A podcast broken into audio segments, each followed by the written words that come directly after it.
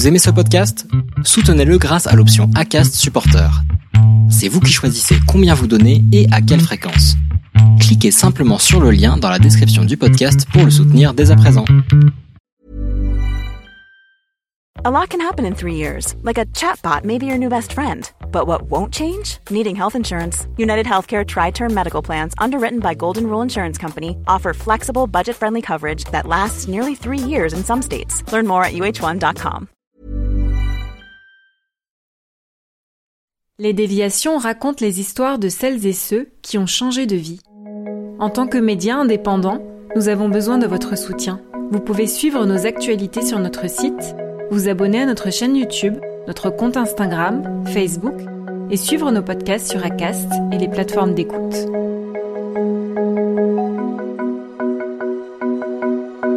Tout de suite, un nouveau rendez-vous, un instant philosophie avec notre invité Thibaut de Saint-Maurice. Je lui ai notamment proposé de réfléchir à un proverbe bien connu Il n'y a que les imbéciles qui ne changent pas d'avis. Effectivement, en fait, cette euh, expression, euh, elle pose un problème. Et elle pose un problème du point de vue de notre conception de l'intelligence. Bonjour Thibaut. Bonjour Émilie. Nous sommes aujourd'hui à la Gaieté Lyrique, c'est tout simplement le lieu que tu as choisi pour notre rencontre. Et je vais te demander de m'expliquer pourquoi, s'il te plaît.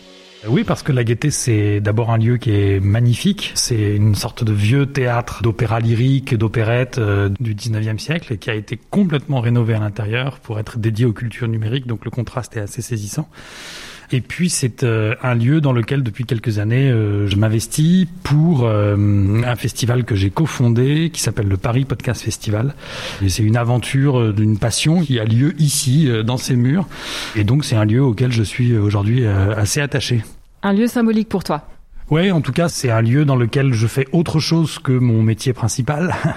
euh, donc c'est le lieu de la passion en fait. Et ce lieu est l'endroit où on a trouvé le moyen de créer un événement qui permette euh, de partager cette passion. Tu as été aussi euh, professeur de philosophie au, au, lycée pendant environ 15 ans, 15-16 ans. Alors je t'ai proposé aujourd'hui cet instant philo qui a pour objectif de sonder la notion de, de changement à l'aide d'expressions du quotidien. Dans le dernier épisode avec Maud Voiron, on avait réfléchi à l'expression je me sens étranger à moi-même. Et aujourd'hui, je t'ai proposé un proverbe un peu plus léger, on va dire, à prendre, à prendre peut-être avec une note d'humour, à savoir il n'y a que les imbéciles qui ne changent pas d'avis. Est-ce que ça t'a surpris? Est-ce que ça t'a laissé perplexe? Quelle émotion est éventuellement associée à cette expression pour toi? Bah D'abord, ça m'a rappelé des bons souvenirs parce que c'est euh, une formule que j'employais souvent en cours avec euh, les élèves au, lycée.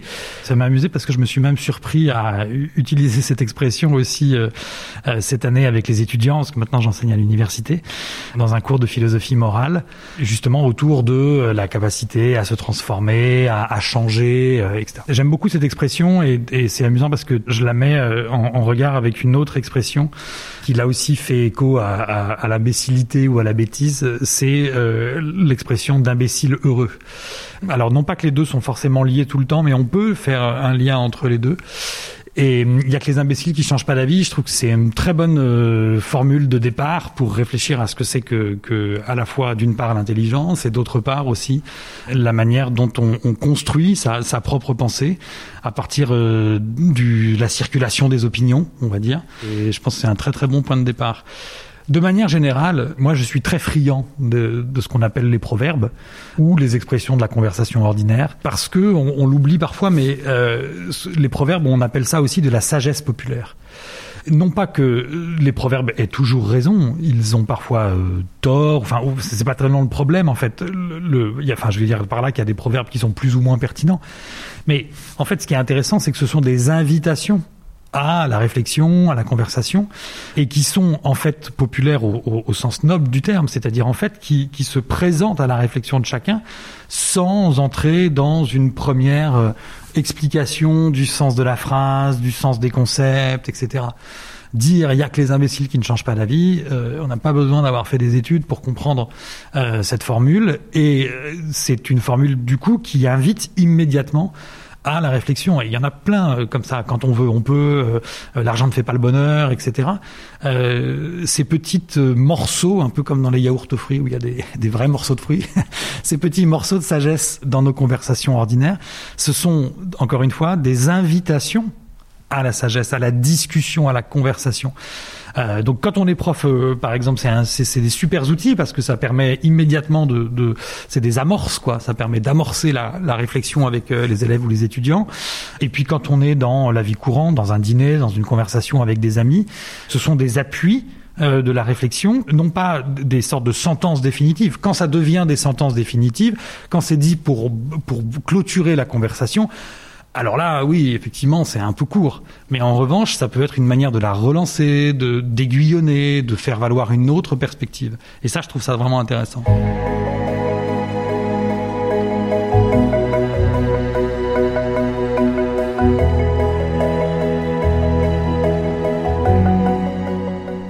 Ce qu'on peut dire aussi peut-être en préambule, c'est que c'est une expression qu'on utilise volontiers et quoi qu'elle soit peut-être aussi un peu désuète ou un peu surfaite, je sais pas. Bref, en tout cas, on l'a tous et toutes déjà utilisée. Euh, par quoi est-ce que toi tu commencerais pour commencer l'inspection de cette expression? Peut-être par son usage, encore une fois, le plus courant, le plus ordinaire, en tout cas celui que moi j'ai le plus entendu. Je crois qu'on est beaucoup à l'avoir entendu comme ça, ou même à l'avoir employé comme ça. C'est-à-dire dire il y a que les imbéciles qui changent pas d'avis. On l'utilise le plus souvent, me semble-t-il, pour justifier une sorte de retournement de veste assez inattendu vis-à-vis de gens qui s'attendraient au contraire à ce qu'on ait pris l'option opposée.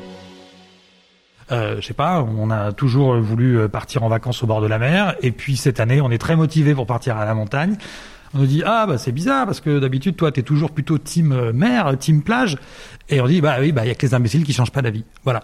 Et du coup je trouve ça intéressant parce que au fond quand on y réfléchit, souvent c'est parce que on est un peu pris de court, on est soi-même surpris peut-être par un changement qui s'est opéré en nous changement d'idée, un changement de goût, un changement de, de, de, projet, et ou bien parce qu'on n'a pas du tout envie d'expliquer les raisons pour lesquelles on a changé, et auquel cas on se débarrasse de la conversation, encore une fois en utilisant ce proverbe comme une sorte de sentence définitive de clôture, ou bien moi j'y vois plutôt souvent le symptôme de ce que on n'est pas tout à fait au clair avec peut-être les raisons qui nous ont fait changer et donc, euh, on est bien content de trouver cette euh, expression comme sorte de bouée de sauvetage pour euh, pallier le manque de justification à ce revirement soudain de goût, de préférence ou de projet. Moi, j'ai l'impression qu'on utilise ce proverbe à la fois pour souligner que s'entêter est, signe d'orgueil et de bêtise, mais aussi pour justifier, comme tu disais, un changement d'opinion. Ça permet aussi de de faire marche arrière sans, sans perdre la face en quelque sorte. Est-ce que tu penses, toi, que le fait de ne pas savoir changer d'avis est un signe de bêtise ou d'orgueil? Ou est-ce qu'on pourrait aussi penser que le fait d'avoir des convictions fermes euh, est plutôt une, euh, le signe d'une force d'esprit? Oui, alors là, on est déjà donc dans l'inspection philosophique de cette proposition. Là, on ouvre le capot et on voit, on voit, on met les mains dedans et on voit comment ça fonctionne. Effectivement, en fait, cette euh, expression, euh, elle pose un problème. Et elle pose un problème du point de vue de notre conception de, de l'intelligence. Parce que on, se bat, en fait, euh, systématiquement avec deux conceptions possibles de l'intelligence. À ma droite, sur le ring, il y a l'intelligence comme capacité d'adaptation, capacité de perception des subtilités, des détails, des logiques parfois un peu cachées, comme souplesse en fait. Par exemple, dans euh, euh, le monde de l'entreprise, dans le management, euh, on parle par exemple d'entreprises agiles qui sont capables de s'adapter aux moindres changements, ou en tout cas qui espèrent pouvoir le faire. Et on, on prend ça comme étant un signe d'intelligence. La capacité d'adaptation à une situation donnée, la capacité à donc changer d'option ou de préférence en fonction d'une nouvelle contrainte, est considérée comme une forme d'intelligence. Donc ça, c'est à ma droite sur le ring. Et à ma gauche, sur le ring, on a aussi une conception de l'intelligence plutôt, euh, comme tu l'as dit, comme force d'esprit, c'est-à-dire comme... Alors, il va falloir distinguer parce que en fait, on parle souvent plutôt de force de caractère, qui n'est pas tout à fait la même chose. Et là, euh, au contraire, l'intelligence, c'est cette capacité finalement à avoir poli ses idées en telle sorte que une fois que ce polissage est suffisamment fin et suffisamment euh, comment dire euh, approfondi, eh bien on en arrive à ce qu'on appelle des convictions. Et que au contraire le fait de ne pas être une girouette le fait de, de ne pas changer d'avis et de ne pas euh, prendre la dernière opinion euh, en vogue sur Twitter euh, comme comme comme finalement lettre d'or, le fait d'être ferme sur ses convictions, de pouvoir les justifier, le fait d'être constant, c'est une, une autre forme d'intelligence. C'est amusant parce que par exemple dans ceux qu'on entend beaucoup parler dans notre société médiatique, à savoir les hommes politiques, eh ben en fait on, a les deux attitudes. Ça, ça m'a toujours amusé. C'est-à-dire que d'un côté, il y a des hommes politiques qui disent, écoutez sur ce point, je n'ai jamais varié. Voilà, c'est ma position depuis longtemps, euh, et donc euh, voilà, je n'ai jamais varié, je ne change pas, c'est ma conviction. Là, ils expriment leur puissance de conviction, euh, comme s'ils avaient tellement bien et tellement mieux réfléchi que tout le monde, que depuis longtemps, ils savent que c'est ça qu'il faut faire. Et de l'autre côté, on a une attitude qui, alors qui est peut-être moins fréquente, mais qui peut-être à, ces dernières années, en tout cas, fonctionne plutôt bien depuis un, un président de la République qui lui-même avait dit qu'il avait changé, qui est de dire que, au contraire, non. Par exemple, la confrontation avec une réalité, l'avis d'un euh, conseil scientifique, a fait changer de position. Et ce qui est intéressant, c'est que souvent, cette expression d'un changement de position est accompagnée justement d'une explication disant bah, écoutez voilà au contraire c'est justement parce que je me soucie euh, du bien des Français de la réalité économique euh, que j'ai changé d'avis et euh, être capable de changer d'avis c'est un signe d'intelligence aussi parce qu'on est pragmatique au sens où on s'adapte aux nouvelles contraintes de la réalité. En 2019 tu as écrit des philosophes et des héros aux éditions First et tu y présentes aussi bien Harry Potter que Scarlett O'Hara c'est-à-dire des héros ou des héroïnes qui défendent leurs valeurs ou font des choix avec euh, témérité. Est-ce qu'on est ici face à des personnes qui ont une ligne de conduite et qui n'en changent pas justement? Est-ce que c'est ça la définition du héros? Alors euh, c'est une bonne question. Je pense que le, il n'y a pas une définition du héros. Dans ce livre, il y a, il y a 40 portraits de héros, 20 héros et 20 héroïnes, parité absolue. Et au fond, euh, ce qui est intéressant, c'est que le héros traditionnel, le héros classique, est celui qui exemplifie, c'est-à-dire est un exemple toujours euh, meilleur des qualités humaines. C'est-à-dire il est plus fort, plus courageux, plus euh, empathique, il a le plus le sens du devoir, il est voilà. L'héroïsme, c'est toujours une sorte de de valeur différentielle. C'est-à-dire que c'est par différence avec autre chose que l'héroïsme se construit. Euh, c'est par différence avec la lâcheté que le courage du héros va se construire c'est par différence avec l'arrogance de certains que le héros va se construire dans l'humilité, et c'est par différence avec la conviction peut-être fixe et rigide que le héros va montrer que euh, son héroïsme tient à sa capacité de changer. Et ce qui est intéressant, c'est que quel que soit le point d'arrivée ou le point de départ, au fond, je crois, et c'est ce qui m'a inspiré tout ce travail, l'héroïsme est une question de chemin. En fait, ce qui, ce qui rend héroïque, c'est le chemin qu'on entreprend. C'est-à-dire, en fait, c'est le processus de transformation. Prenons euh, le personnage de Scarlett O'Hara, par exemple, dans Autant n'emporte le vent.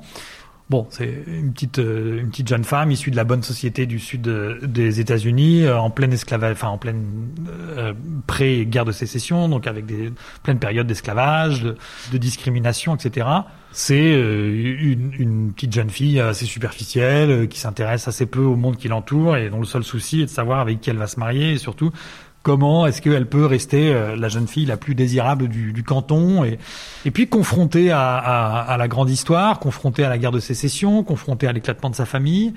C'est une jeune femme qui va se transformer, qui va faire des choix discutable, euh, enfin dont on peut discuter, qui va faire des choix euh, pour se marier, qui va faire des choix euh, économiques, qui va faire des choix euh, politiques.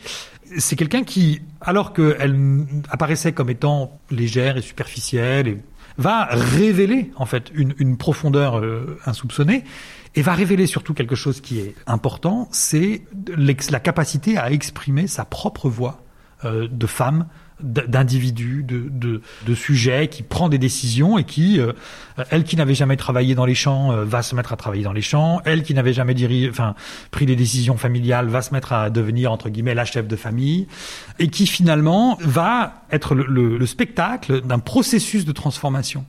Scarlett a profondément changé d'avis sur plein de choses.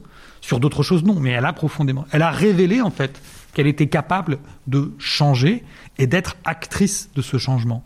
Et c'est en cela alors non seulement une forme d'intelligence euh, théorique, mais c'est aussi une sorte d'intelligence euh, émotionnelle et pratique. Elle a appris à domestiquer ses émotions. Ça ne veut pas dire que les erreurs qu'elle a faites, elle ne les refait pas, ou ça ne veut pas dire que finalement elle a des regrets, bien sûr. Mais elle a été, pendant les trois heures de film, euh, celle qui a incarné pour le grand public cette capacité à se transformer. Est-ce que toi, tu as un héros ou une héroïne préférée?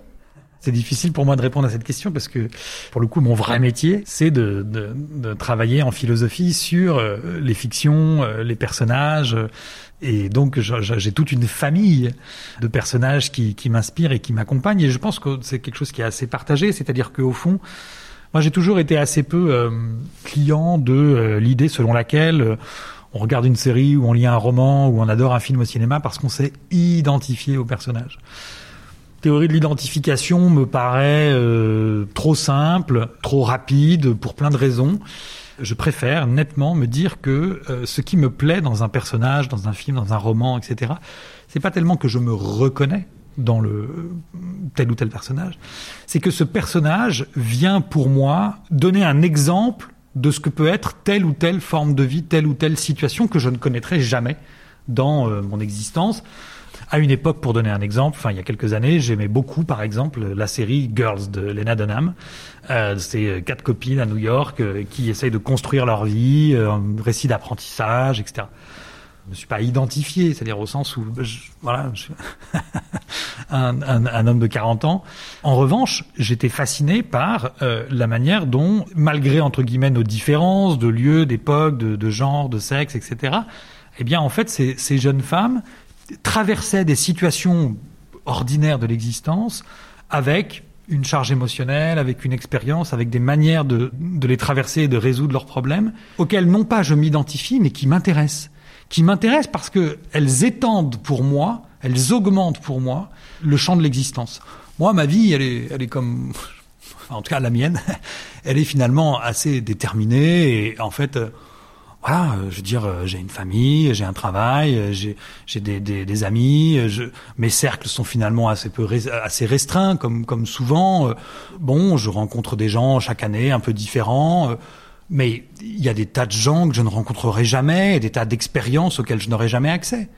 Eh bien, les personnages de fiction me permettent d'augmenter ma vie, vraiment de, de l'enrichir d'un ensemble d'expériences que je n'aurai jamais. J'aime beaucoup la série, par exemple, Orange is the New Black. Je n'aurai jamais l'expérience d'une vie euh, à l'intérieur d'une prison pour femmes. Euh, je n'aurai jamais l'expérience de cette communauté, finalement, de femmes euh, avec des histoires différentes de vie, etc. Euh, la série me donne accès à ça, par exemple. Comme la littérature, comme, comme le cinéma, comme pour certains la musique. Pour moi, c'est plus difficile, mais voilà. Et donc ça, je trouve que c'est euh, absolument formidable et c'est la raison pour laquelle je n'ai pas de héros ou de héroïne préférés, mais j'adore vivre avec tout un ensemble de personnages. Je fais un petit aparté. Euh, tu parles d'une certaine forme de déterminisme. Est-ce que néanmoins, tu as souvenir d'avoir opéré une déviation dans ta vie? Oui, pour le coup, ça c'est un problème classique hein, en, sociologie. C'est-à-dire nous sommes déterminés par euh, nos appartenances sociales, nos origines sociales, euh, notre époque, etc. Si on rajoute qu'on est déterminé même par euh, un, un, jeu de pulsions inconscientes, en gros, la vie que nous menons n'est apparemment pas tout à fait libre. Hein. En tout cas, les choix que nous faisons sont toujours susceptibles d'être soupçonnés de ne pas être les nôtres tout à fait. De ce point de vue-là, en fait, moi, je suis spinoziste. C'est-à-dire que, comme Spinoza, je pense que bien sûr, tout ce qui nous arrive nous arrive de façon déterminée mais que ça n'est pas pour autant que nous sommes, euh, c'est pas incompatible avec notre liberté. La seule chose que ça nous demande, c'est que ça nous demande de comprendre ce que nous faisons, de comprendre pourquoi nous faisons ceci ou cela, de comprendre quelle est la cause qui va nous déterminer à. Et là où je suis plus tout à fait spinoziste, c'est que pour le coup, j'ai la conviction, alors qui est pas euh, forcément profondément argumentée philosophiquement, mais qui est plutôt liée à mon expérience de vie, en tout cas, euh, c'est important de la raconter comme ça, c'est que après avoir pris le temps de comprendre d'où on vient, euh, qui on est, ce qui nous ce qui nous motive, ce qui au contraire nous attriste, etc. Eh bien, on peut, je crois, choisir, comme on dit, en connaissance de cause. autre expression euh, un peu ordinaire, mais en connaissance de cause, c'est magnifique. Ça veut dire en fait qu'on a fait l'effort de connaître les causes qui vont nous déterminer et qui vont nous permettre en fait de produire quelque chose comme de la liberté. Et donc opérer une déviation, euh, oui, par exemple, euh, choisir de devenir professeur de philosophie, euh, eu égard à, la famille euh, bourgeoise à laquelle j'appartenais, c'était une, sacrée déviation. Alors qui n'a pas été l'occasion d'une rupture ou de, non, parce que parce que vous avez beau être bourgeois, ils étaient intelligents, en tout cas affectueux. C'est en tout cas un moment où j'ai eu l'impression effectivement d'opérer un choix en connaissance de cause. La question de la liberté, c'est une transition parfaite. Si je reprends un petit peu dans le dur de notre expression, il n'y a que les imbéciles qui ne changent pas d'avis. Pour moi, ce proverbe indique en creux qu'il serait important de savoir changer d'avis, c'est-à-dire euh, éventuellement dépasser une, forme de fidélité à soi, euh, éventuellement orgueilleuse, une fierté mal placée ou, euh, ou une forme de mauvaise foi. Est-ce que ça pourrait vouloir dire que changer d'avis, c'est faire acte de liberté, selon toi? Si on y réfléchit, on peut voir aussi dans cette formule, et on va revenir à cette question de la liberté, on peut voir dans cette formule en fait l'opposition aussi entre deux types de modes ou de voix, pour utiliser une métaphore euh, grammaticale. La bêtise, c'est un, un, vrai problème pour la philosophie. Nietzsche disait par exemple que l'objectif de la philosophie, c'était de nuire à la bêtise. Et la bêtise, en fait, c'est deux choses. La première, c'est la confusion.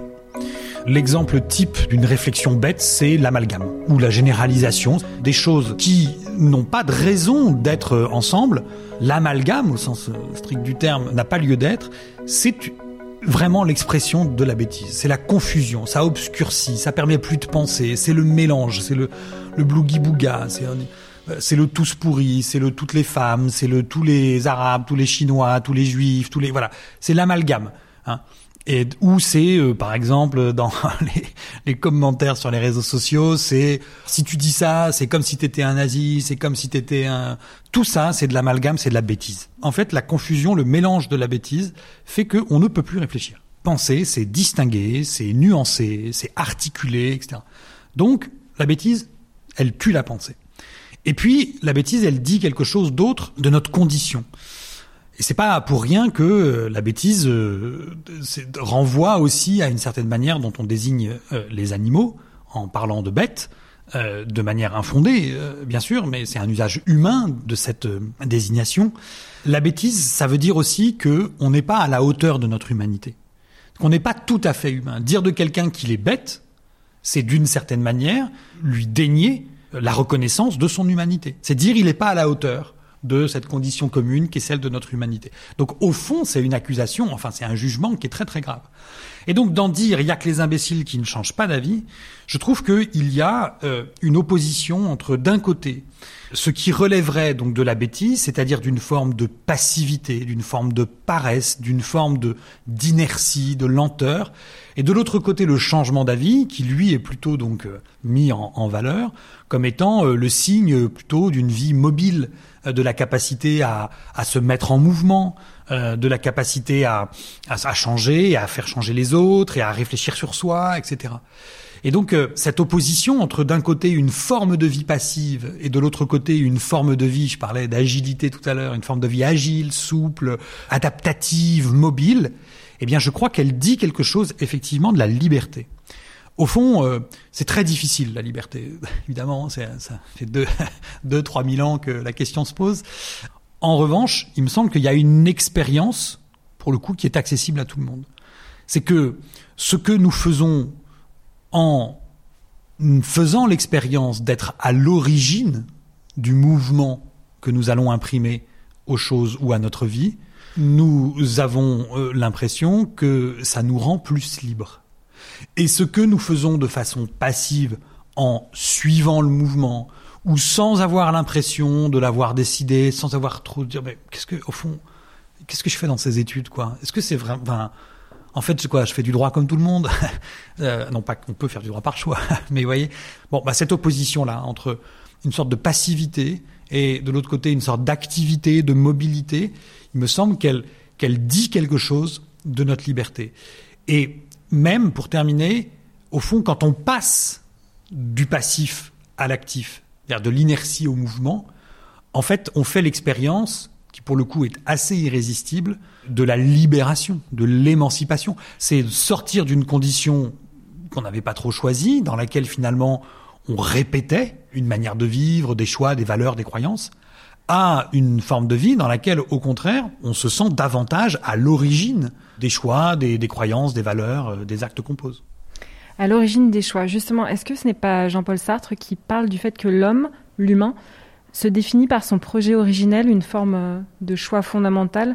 Et dans ce sens, euh, être libre, ce serait cette capacité à tenir ses engagements, c'est-à-dire la faculté de se faire un avis et de s'y tenir? Oui, d'une certaine manière. Alors, les choses sont, avec Sartre, toujours un petit peu plus compliquées. Au départ, pour Sartre, la situation dans laquelle nous sommes, on est tous nés dans une situation, hein, euh, nés quelque part, comme euh, disait le chanteur Maxime Le Forestier. On est tous nés quelque part dans une situation donnée et on pourrait considérer que cette situation, elle nous détermine. on est fils d'ouvrier, fils de bourgeois, on est pauvre, riche, blanc, noir, euh, on est dans un pays en paix, dans un pays en guerre, etc. Et donc on pourrait dire, bah, en fait, mes choix sont limités par la situation dans laquelle je suis. Ce que Sartre nous invite à penser, c'est l'idée selon laquelle, quelle que soit la situation dans laquelle nous sommes, en réalité, nous sommes et nous restons absolument libres. C'est une idée un peu provocante. On aurait des tas de raisons et des tas de bonnes raisons apparemment de dire que non. Et là où Sartre continue de nous provoquer, c'est qu'il nous dit, si vous prenez excuse des éléments de votre situation pour dire que vous n'êtes pas libre, c'est ce qu'il appelle la mauvaise foi. Vous êtes dans une conduite de mauvaise foi, vous vous excusez en fait d'être libre. Vous n'êtes pas à la hauteur de votre liberté. Autre formule célèbre et provocante de Sartre, hein, parlant des, des, Français pendant l'occupation euh, nazie euh, au cours de la Seconde Guerre mondiale, il disait que euh, les Français n'avaient jamais été aussi libres que sous l'occupation. Évidemment, provocation. Alors pourquoi? Pourquoi toutes ces provocations? Parce qu'une situation, bien sûr qu'elle rassemble des déterminations. Bien sûr que, voilà, on est déterminé. Mais une situation, nous dit Sartre, c'est une invitation, c'est même pas une invitation, c'est un commandement, il dit même une condamnation à devoir choisir. On ne peut pas refuser de choisir. Je suis fils de bourgeois ou fils de pauvre, de, de, de... qu'est-ce que j'en fais? Bien sûr que je n'ai pas choisi la situation dans laquelle je suis né, mais en revanche, je peux choisir d'en faire quelque chose, ou bien de l'assumer, d'y consentir, ou bien de me révolter ou bien de vouloir euh, euh, dire que c'est insupportable et lutter, militer, etc. Et quand bien même je n'y arriverai pas, euh, le combat d'une génération ne suffira pas, etc. Au moins aurais-je exprimé par mon choix mon nouveau rapport libre à la situation. Voilà. Donc c'est une, une, philosophie de la, de la, liberté qui est très exigeante, très provocante, très exigeante, mais qui est aussi très libératrice parce qu'elle nous dit, et on retrouve ce que tu disais, c'est-à-dire elle nous dit qu'au fond, nos existences peuvent se penser sous le, concept du projet et non pas du destin. C'est-à-dire de la possibilité, comme dans le projet de partir en vacances, etc., de choisir quelque chose et de se donner les moyens pour y parvenir. Et pouvoir penser son existence sous le concept du projet, eh bien, c'est peut-être cette pensée-là qui va nous libérer des déterminations sociales, religieuse, euh, économique, euh, etc. Et donc c'est une invitation pas tellement à dire euh, je choisis donc je suis libre, mais c'est une invitation à finalement réévaluer son existence sous la perspective de ce projet. Et je crois que c'est un processus d'émancipation, de libération. On est donc condamné à choisir, on est condamné à être libre. Oui, alors ça c'est la formule sartrienne et que, que je j'en ferai pas forcément un slogan euh, de manif. Hein. En tout cas, euh, c'est une très belle euh, invitation à y penser, à y réfléchir. En fait, je pense à un truc qui apparemment n'a rien à voir. Je pense, moi, j'adore les comédies romantiques. Et, et c'est au fond souvent le, le, les dix dernières minutes du film. C'est-à-dire le, le, moment où alors, ils se sont rencontrés, ils se sont embrassés, ils ont ils sont tombés amoureux, ils sont ils se sont dit qu'ils étaient amoureux, etc. Puis survient euh, la péripétie ultime, généralement 10, 8 minutes avant la fin du film. L'ex revient, euh, euh, elle doit partir prendre un travail à l'étranger. il se passe quelque chose qui fait que c'est plus possible. Voilà, révélation. Et donc on se sépare. Et puis après, ça laisse la scène de l'aéroport, la scène finale.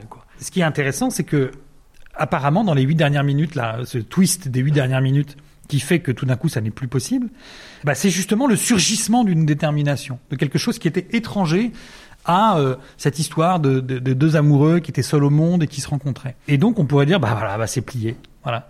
Mais en plus du spectacle de l'amour, ce que les comédies romantiques nous offrent, c'est aussi le spectacle d'une liberté, c'est-à-dire de la capacité à par amour choisir au-delà de cette péripétie déterminante qui devait empêcher l'histoire de continuer.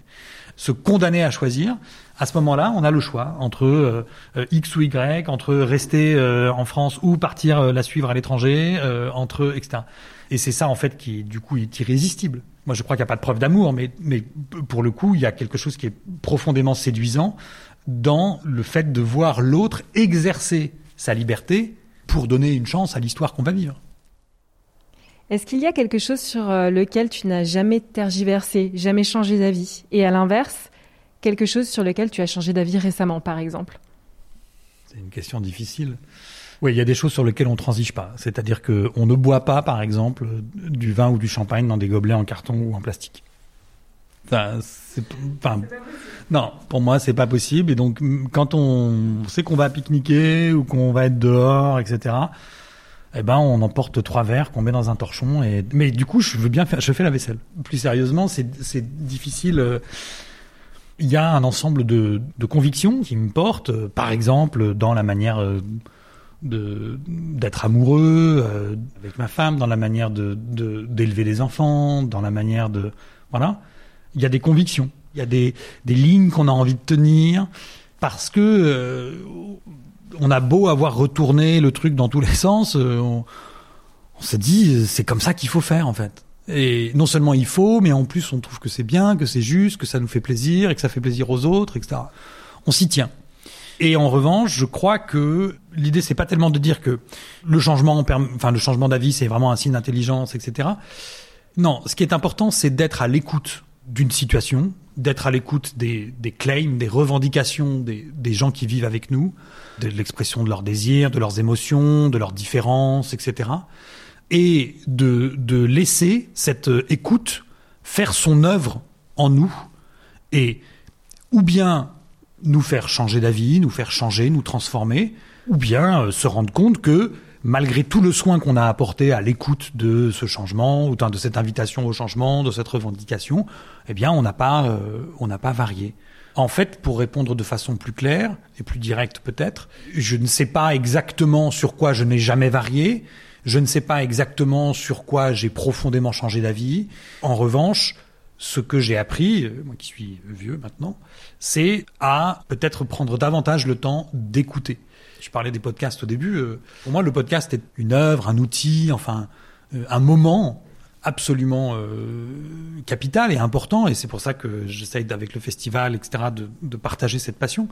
C'est que c'est vraiment un média qui nous apprend à écouter. En fait, ces histoires, de les écouter, elles nous rendent plus attentifs aux détails, euh, à des trajectoires de vie qu'on n'aurait pas envisagées, etc. Et ça conduit peut-être pas à changer radicalement d'avis, mais en tout cas à être plus mesuré, plus nuancé, à envisager que d'autres puissent avoir raison alors que on n'était pas tout à fait d'accord avec eux au départ, à envisager que d'autres soient légitimes dans leurs revendications, alors qu'on a une vie qui est totalement différente. Donc écoutez, ça fait un peu euh, vieille chouette dans un film de Disney, mais ces 30 dernières années m'ont appris. Il y a peut-être autre chose qu'on peut dire sur le podcast, c'est quelque chose d'un peu universel. J'ai l'impression que pendant longtemps, d'aucuns ont parié sur, le, sur la vidéo plutôt, la suprématie de l'image, et puis finalement, on a tous changé d'avis et on est passé à l'audio. Oui, alors ça, c'est effectivement c'est assez intéressant. Alors on n'est pas tous passés à l'audio. Hein.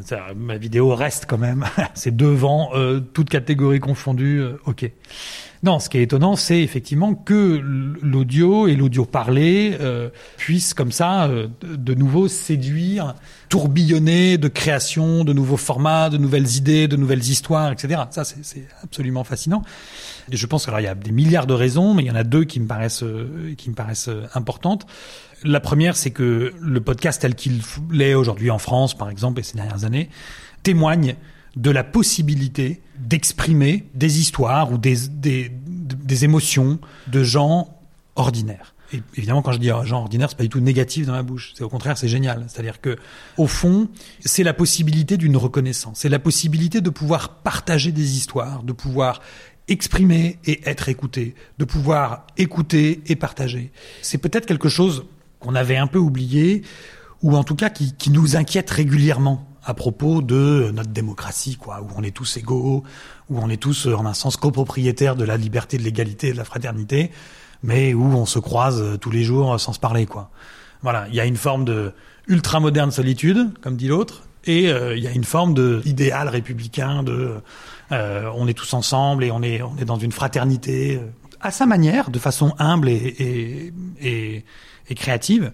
Le podcast nous dit en fait écoutez-vous les uns les autres, exprimez-vous et écoutez-vous et réalise cette expérience de l'écoute. Et puis il y a une deuxième chose qui est hyper importante, c'est la libération de l'imaginaire. L'écoute permet d'imaginer différemment l'histoire qu'on nous raconte. Ça me paraît être un combat non seulement euh, psychologique, mais aujourd'hui de plus en plus devenir un combat moral et politique. Et nos imaginaires, on les préserve en multipliant les fictions, mais en multipliant aussi les médias, les canaux à travers lesquels ces histoires se racontent. Euh, ce qui avait de gênant ou ce qui a eu de gênant quand il n'y avait que de la vidéo, que que de la vidéo, etc., c'est que tout d'un coup, bah, les horizons de nos imaginaires se sont réduits. Notre imaginaire, en fait, euh, il a il a besoin d'être euh, alimenté de façon équilibrée, c'est-à-dire avec des protéines, des glucides, des lipides, des machins, des trucs. Alors il y a les imaginaires et puis il y a aussi les avis, les opinions, les croyances. Il n'y a que les imbéciles qui ne changent pas d'avis. C'est l'occasion peut-être d'expliquer euh, la différence entre ces notions. Ce sont trois degrés différents d'implication en quelque sorte. Qu'est-ce que toi tu pourrais nous dire brièvement pour les différencier? Avis, opinion et croyances je pense qu'il faudrait plutôt distinguer entre ce qui relève de, de l'opinion et ce qui relève de la conviction ou de la pensée, enfin de la pensée réfléchie. On peut avoir des convictions non réfléchies, mais en réalité, euh, il y a dans l'opinion quelque chose qui est reçu. Une opinion, c'est une pensée un peu mécanique. C'est une pensée de la réaction. Il se passe quelque chose, euh, au journal de 20 heures, euh, je réagis, je fais mon opinion. Et cela est différent de la pensée réfléchie qui, elle, est le résultat, euh, comme son nom l'indique, d'une réflexion, c'est-à-dire d'un retour à soi, mais d'un retour aussi aux arguments des autres, et qui, dans la conversation, ça peut être une conversation avec soi-même, hein, dans la réflexion avec soi-même, parvient à euh, l'expression d'une pensée. Moi, j'aime beaucoup les opinions parce que elles, elles, révèlent une forme de spontanéité.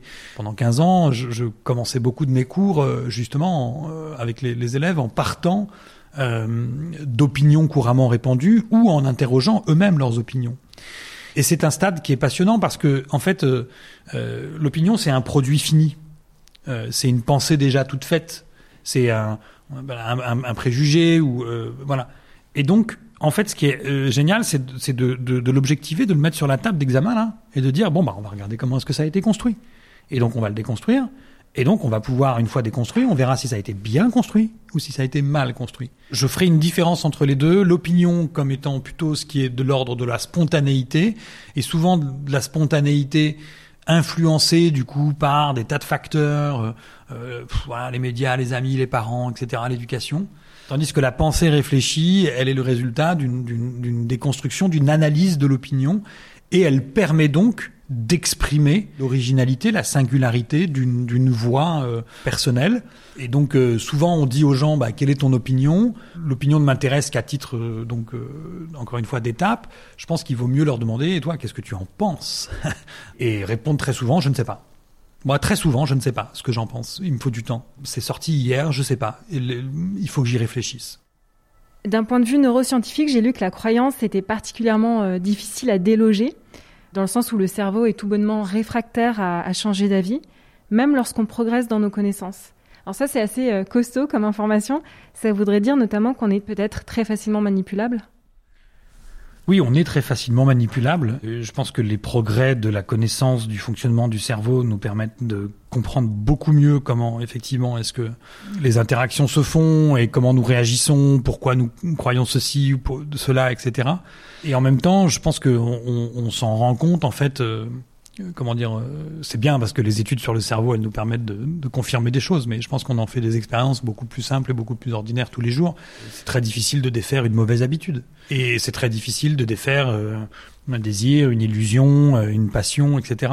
Et là encore, Spinoza, le philosophe Spinoza, il nous dit, en fait, on, on, ça sert à rien de lutter contre une passion par la raison. Dire par exemple à un enfant qui a peur du noir, hein, qui pense qu'il y a des monstres, lui dire, tu sais, les monstres n'existent pas, ce qui est vrai. Moi, ça ne marche pas. Enfin, en tout cas, avec les miens, ça n'a jamais fonctionné. Parce que la raison ne met pas le prix aux choses, comme dit Pascal. Non, ce qui permet de, de lutter contre une passion, contre une mauvaise habitude, euh, c'est une autre passion. C'est de, de substituer à la peur du noir, par exemple, le, le plaisir d'être rassuré et le câlin du soir et le, le, la présence rassurante du doudou. Et, et dans la vie, c'est pareil. C'est-à-dire que arrêter de fumer parce qu'il le faut, c'est difficile. Arrêter de fumer pour plaire euh, à son crush, euh, ben c'est beaucoup plus facile. Thibaut, on va écouter un court passage d'une chronique que tu réalises pour euh, France Inter. Cette chronique-ci, en 2019, s'intitulait Être influençable, est-ce vraiment grave? Le problème, c'est pas d'être influençable, on peut pas vraiment faire autrement. Le vrai défi, c'est de savoir ce que nous faisons de ces influences qui nous touchent. Le pouvoir de l'influenceur n'est jamais qu'une autorité que nous lui reconnaissons. La liberté, c'est pas d'être détaché de tout, mais c'est de connaître ce qui nous attache et de continuer à nous attacher à ce qui nous rend heureux. La liberté, ce n'est pas d'être détaché de tout, mais c'est de connaître ce qui nous attache et de continuer à nous attacher à ce qui nous rend heureux. Je, je trouve ça euh, inquiétant, une liberté détachée de tout, un fantasme d'indépendance absolue, euh, le fait de ne vouloir dépendre de rien ni de personne. C'est un peu ce que je disais tout à l'heure sur la connaissance de cause. Moi, je suis heureux d'être attaché euh, en fait à, à des personnes, à des amis, à des situations. Et je trouve que ces attachements, en fait, euh, me rendent libre parce qu'ils me donnent envie de faire plein de choses, de me défoncer pour ou de prendre soin d'eux, etc. J'ai peur de la liberté comme fantasme d'indépendance et je suis convaincu que euh, on peut tout à fait euh, vivre ces attachements comme l'expression de liberté assurée, quoi. Maintenant qu'on a un peu mieux décodé l'expression il n'y a que les imbéciles qui ne changent pas la vie, et parce que tu as l'habitude d'appliquer la philosophie au quotidien, comment est-ce qu'on fait selon toi lorsqu'on a l'intuition qu'un changement est nécessaire, mais qu'on n'arrive pas à surmonter une certaine résistance au, changement? Tu vois ce que je veux dire une... Comment est-ce qu'on fait pour dépasser le blocage? Alors c'est une très bonne question et on en fait tous de ces expériences-là. Il me semble que, et c'est quelque chose qui est général du point de vue des peurs, qui nous habitent, hein, euh, peur de d'avouer son amour, peur de, de s'engager, peur de faire un enfant, peur de changer de travail, peur de euh, bon, c'est multiple. Hein.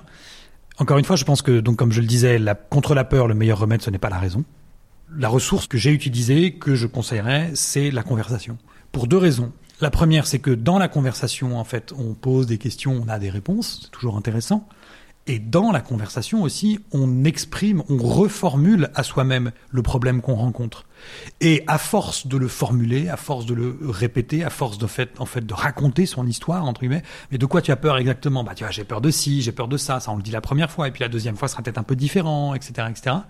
Eh bien, je pense que on domestique, on familiarise, euh, on, on apprivoise cette peur.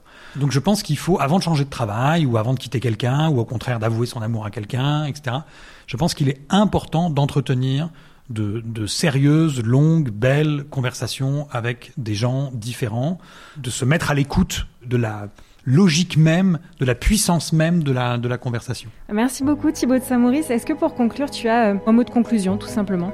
Au fond, euh, la vigilance à avoir, c'est que les changements qui nous arrivent, ou les changements qu'on impulse, ou les changements qu'on traverse, ou les changements même que parfois on subit, fait, le critère d'évaluation du changement, c'est de savoir si, non pas à l'arrivée, mais si en changeant, il reste quelque chose de moi. Ça, c'est une sorte de paradoxe euh, métaphysique du changement, hein, parce que pour qu'il y ait changement, il faut que quelque chose change et quelque chose qui reste le même. Moi, la question que je me pose quand il m'arrive quelque chose et que, et que ça me bouleverse ou que ça me transforme, ce qui m'intéresse, c'est de savoir, bien sûr, ce qui a été changé, mais qu'est-ce qui reste de moi aussi? En quoi, finalement, se tisse et se construit une forme de continuité de mon identité c'est bien de garder le changement, mais c'est bien de voir aussi ce qui demeure. Et ça permet peut-être aussi d'avoir moins peur. Avoir moins peur. Alors, ça sera le bout de conclusion. Merci beaucoup, Thibaut. Merci. Normally, being a little extra might be a bit much, but not when it comes to healthcare. That's why United Healthcare's Health Protector Guard fixed indemnity insurance plans, underwritten by Golden Rule Insurance Company, supplement your primary plan so you manage out of pocket costs. Learn more at uh1.com.